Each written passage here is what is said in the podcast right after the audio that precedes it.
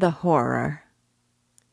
Up to this point, we've seen glimpses of what places this book in the genre of horror, a genre it apparently helped to create. I think it is in these chapters that we moved much deeper into the darkness of Frankenstein's nightmare. First, there was the setting. After his journey through scenes of majestic nature and historic monuments, he arrives in one fitted to his grisly work. A squalid hut with unplastered walls, on a solitary island with barren soil and stony beaches, surrounded only by some miserable cows and a few scraggy limbed inhabitants. It is a desolate and appalling landscape, where, unlike the lively play of the waters of a Swiss lake, the ocean roars and beats upon the shore. There was the state of his mind. This time he enters into his labors in cold blood and with a sickened heart. He is always restless, nervous, and in dread of meeting his persecutor. He fears to walk alone or even to raise his eyes from his work, and forebodings of evil make his heart sicken in his bosom. Then there was the moment his fears are realized. As he contemplates the wickedness of his promise and the curse he might be imposing on the human race, he raises his eyes and sees what he had dreaded to see. Quote, I trembled, and my heart failed within me, when, on looking up, I saw by the light of the moon the demon at the casement. A ghastly grin wrinkled his lips as he gazed on me, where I sat fulfilling the task which he had allotted to me. Unquote. Note the poetry even in Shelley's horror. I love both the cadence of the line and the image it conveys. A ghastly grin wrinkled his lips. Then there is Frankenstein's quasi murder of the being he had promised to create. In madness, he tears it to pieces, flees the scene, locks himself in his room, and waits, oppressed by nightmarish visions, until he hears the sound of that creaking door. There's the confrontation, in which the monster's rage and lust for revenge are unleashed. Quote, Man, you may hate, but beware. Your hours will pass in dread and misery, and soon the bolt will fall which must ravish you from your happiness forever. Are you to be happy while I grovel in the intensity of my wretchedness? You can blast my other passions, but revenge remains. Revenge, henceforth dearer than light or food. I may die, but first you, my tyrant and tormentor, shall curse the sun that gazes on your misery. Beware, for I am fearless and therefore powerful. I will watch with the wiliness of a snake, that I may sting with its venom. Man, you shall repent of the injuries you inflict. Unquote.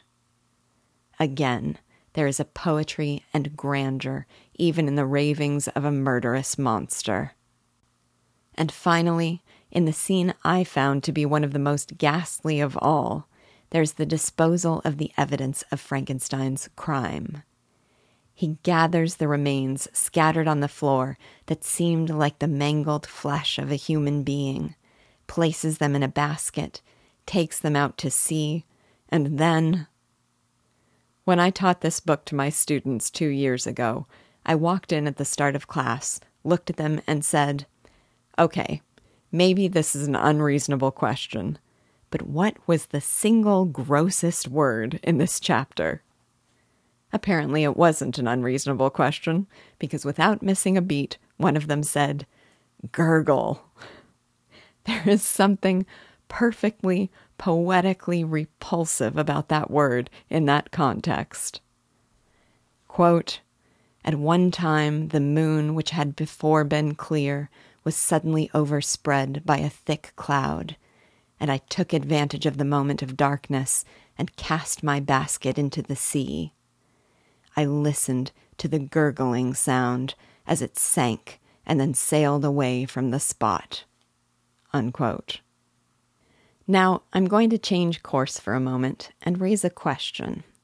I don't have an answer to it, but I do have some thoughts. Some of you have said that you're enjoying this novel despite the fact that you don't care for horror, and I feel the same way. The question is then, how is this different? The thought that springs to mind first is the obvious one, one we've discussed in some form many times already, which is that this is an exquisitely written, beautifully poetic, deeply insightful work of great literature. The same cannot be said of much that we place in the genre of horror. Also, this story is a fantastical one, with all the qualities of a dream, which I think places the horror at a distance.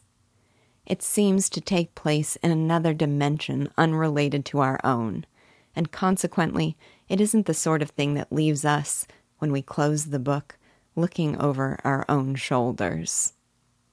I also suspect, and I'm curious about your thoughts, that there's a layer of protection from the horror penetrating the deepest recesses of our souls in the mere fact that we're reading rather than seeing. Horror more grotesque than we have here is still, of course, possible in writing. I've read Stephen King. But I think the fact of something being read contributes to the distance and the abstraction that I mentioned previously. My suspicion is that making something visual has the power to compound the horror profoundly. And like all powers, it's one that comes with a responsibility. That's a big topic, and one I can only indicate here. Much more could be said, but I experience this horror novel as a grand and haunting spectacle that leaves me with a feeling of wonder and nightmarish adventure. It isn't one of those works, and for me there are many, that leaves me with a feeling I need an antidote to set my sense of the world straight again.